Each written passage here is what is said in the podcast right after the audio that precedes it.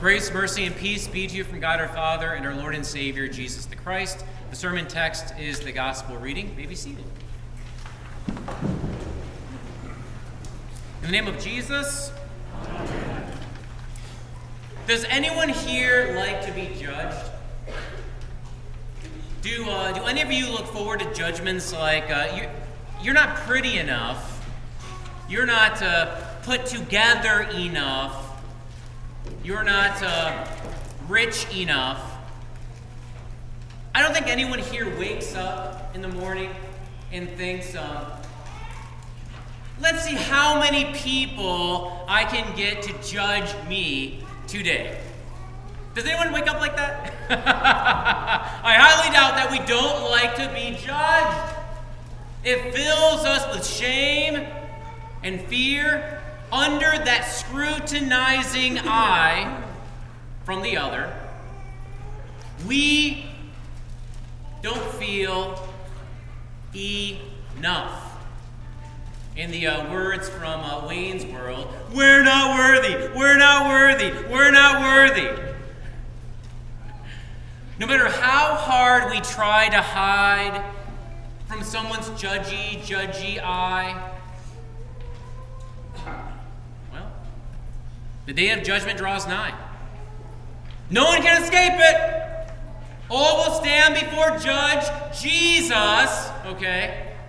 And the judge will do what the judge does. Judge. Dear friends, welcome to the last Sunday of the church year. And this Sunday, our Lord Jesus, the King, the Judge, he gives us a picture of the Judgment Day, this day that is coming soon. Matthew 25, verses 31 through 33. When the Son of Man comes in his glory and all the angels with him, then he will sit on his glorious throne.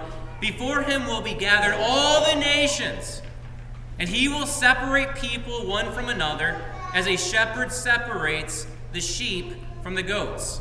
And he will place the sheep on his right, but the goats on the left. Now, this judgment scene at the end of time, the last day, brings up an eternal life, eternal death question. What separates the goats and the sheep? What separates them? Now, separation ain't anything new in the ministry of Jesus. I mean, it saturates his sermons, this idea of separation. The separation of the wheat and the weeds, the good fish and the bad fish, the wise virgins and the foolish ones, and now the sheep and the goats. What separates them? It seems pretty straightforward, doesn't it? From his glory throne, the King looks to his right and he addresses the sheep. He lists a boatload of works, doesn't he? Feeding the famished, passing out Dixie cups of cold water to the parched, taking in the traveler, sitting with the sick, clothing those who are cold, calling on the incarcerated. And then he says something quite surprising. He tells the sheep straight up that these works were actually done to him. The sheep are shocked and awed. I mean, their face is filled with disbelief. They launch this litany of surprise. When did we see you? When did we see you? When did we see you, Jesus? What's the King's response? And the King will answer them, "Truly I say to you, as you did it to one of the least of these my brothers, you did it to me." In other words, you did these works and you did them to me. It seems like the King highlights works here. And it really does seem like he's about performance, I mean, especially when he continues with the goats. He looks to his left, and he lists that boatload of works, But this time he says, you did not do these things. You did not feed me, clothe me, welcome me, visit me. And the goats are shocked and awed. Disbelief in their faces, and they also launch this, litany of surprise. When did we see you? When did we see you? When did we see you, Jesus? The king's response, verse 45, then he will answer them, saying, truly I say to you, as you did not do it to one of the least of these, you did not do it to me. In other words, you did not do these works, you did not do them to me. It does appear that the sheep are in the you did it camp, and the goats are in the you did not do it camp. How is this not about works? Doesn't the king separate the sheep and the goats based on doing and not doing? Well, it can't be about works. It can't be. Works are not what separate the sheep and the goats. Because the goats think that the inheritance, salvation, eternal life, heaven depends on their actual giving away coats, on their doing good works. See, the goats here think they've been doing that boatload of works that Jesus lists. That's why they're so surprised at the judgment.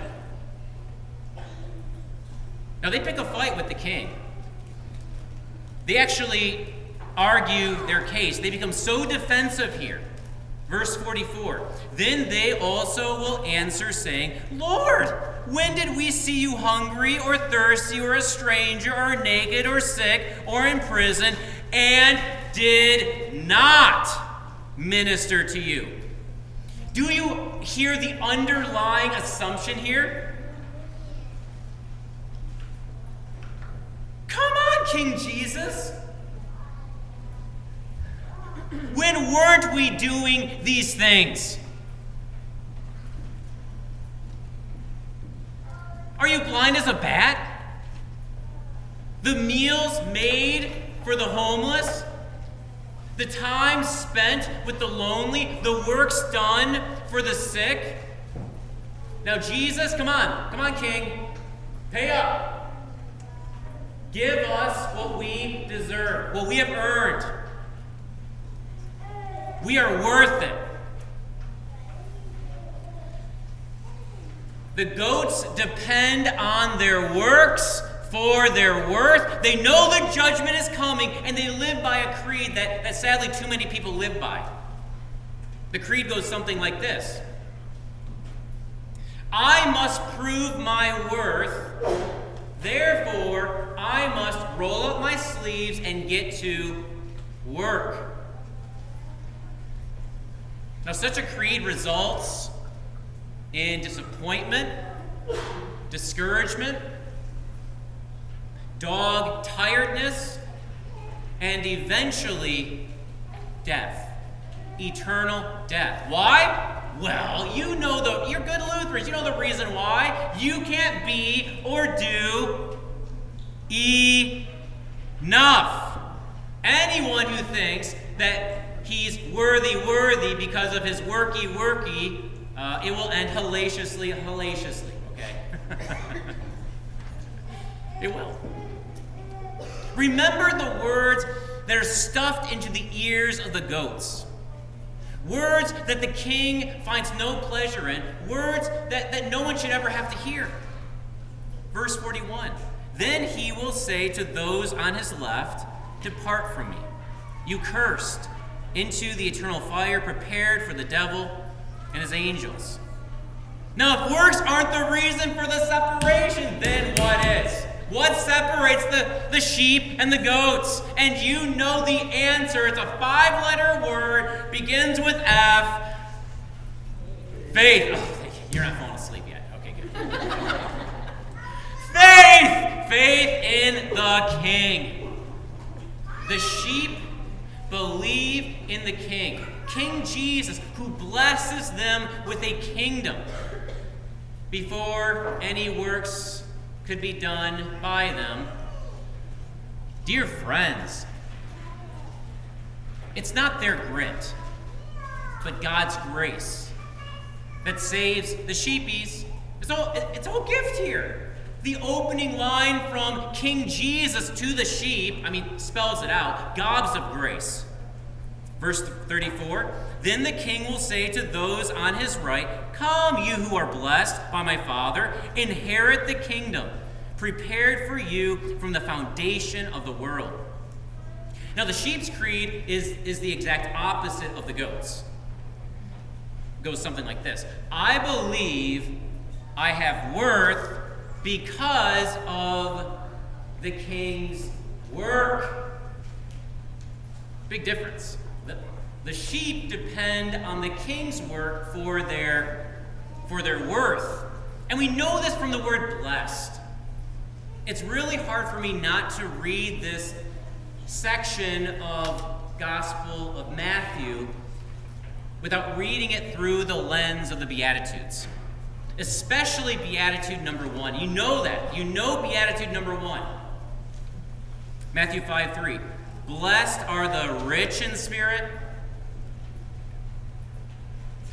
Blessed are the poor in spirit, for theirs is the kingdom of heaven. That's you and me, fellow sheepies, fellow lammies. Blessed are the poor in spirit. Blessed are the spiritually and morally bankrupt. Blessed are the inadequate and the inefficient. Blessed are the overlooked and the underappreciated. Blessed are the tired and tuckered out. Blessed are the not worthy, the not enough. Blessed are they, blessed are you, blessed am I. Why? Because theirs is the kingdom. The kingdom of heaven is present tense, not in the future, folks. Is right here, right now, today. Not because of our grit, all because of God's grace. Grace, though, that's made possible because of His grit. See, we don't have to prove our worth because the King, King Jesus, has already proven your worth and mine. Remember, this King that we see sitting on the glory throne on the last day is the same King who sat on the gory throne on Good Friday. On the cross, King Jesus is hungry, thirsty, naked, sick, imprisoned, a stranger to this world, so that He can bless this world with His kingdom, a kingdom that is big enough for everyone in this world. Jesus on the cross hungers and thirsts like no other so that He can feed us with the best wheat and the most fabulous wine. Take, eat, this is my body given for you. Take, drink, this is my blood shed for you. Jesus is naked on the cross with our shame and blame so that water hooked with His name can cover us in His perfection, His holiness, His righteousness, His enoughness, shutting down our enoughness game. Jesus on the cross is sick with our sin so that our sin can never do us in, for He will restore us in the new earth and the new heaven. Jesus on the cross is locked up in death's dark dungeon so that He can break us out with His Easter morning resurrection. Jesus on the cross is a stranger to the Father and to all of humanity, so that His Father can become our Father, making us members of His family. Do you get it? Sheepy you. Sheepy. We don't work for this kingdom. The king has already done everything for this kingdom. Absolutely everything. A kingdom that has more than enough clothing, food, drink, security, meaning, purpose, health, freedom, blessing, acceptance, and belonging for everyone. It's a kingdom that was made for human beings, well, before any human being could lift a finger. Do you realize hell, on the other hand, wasn't made for humans? You heard the text. Hell was made for the devil and his demonic cronies, right? His demonic horde. No human being is meant to go there. This king desires that everyone be a little sheepy, a little lamby, living it up in his kingdom. And the difference between the sheep and the goats, spelled F-A-I-T-H, faith. Faith receives the kingdom of God as a gift. And even the faith that receives this kingdom as a gift is also a gift. Faith comes by hearing, and hearing through the word of Christ. Now, this doesn't mean that we don't work, that we can just sit back in our lazy boy and twiddle our thumbs and do nothing, not a zilch zero. Faith in the king engages us in the king's business, and his business is pretty simple. Being a blessing to everyone. Because we're blessed with his kingdom before the foundation of the world, we are a blessing to the hungry, the thirsty, the naked, the imprisoned, the sick, the strangers in this world. Isn't it so freeing that we don't got to do anything to prove our worth? That's really the problem with the goats. The goats are trying to prove their worth, with their works, and that's a cursed existence. It's a cursed existence because no one can be or do enough. And it's so unnecessary because someone has already canceled the curse with the cross. King Jesus has already done enough. And the sheep know this, the sheep believe this. And you little sheepy, you little lamby, we believe it too, don't we? And we are blessed. We're so blessed. The king has proven everyone's worth by his Good Friday work. So I'm looking at a bunch of worthy guys and gals.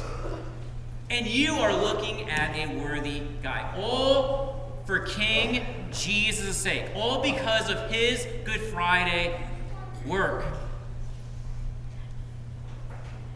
And that changes how we look at every Tom, Dick, and Harry.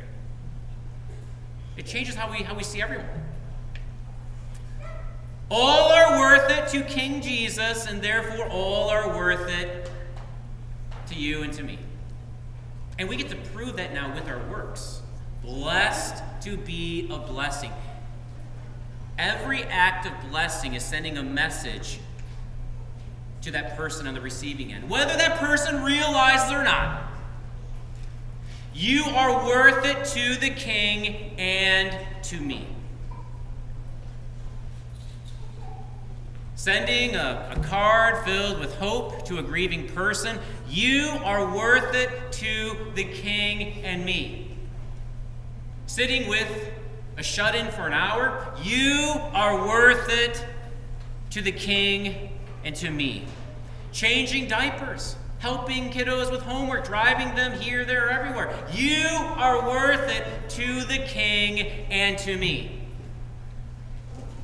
Making a meal for someone that just got out of the hospital. You are worth it to the king and to me. Making sacrifices for your neighbors, your family, your friends, your co-workers, your fellow GLCers. You are worth it to the King and to me.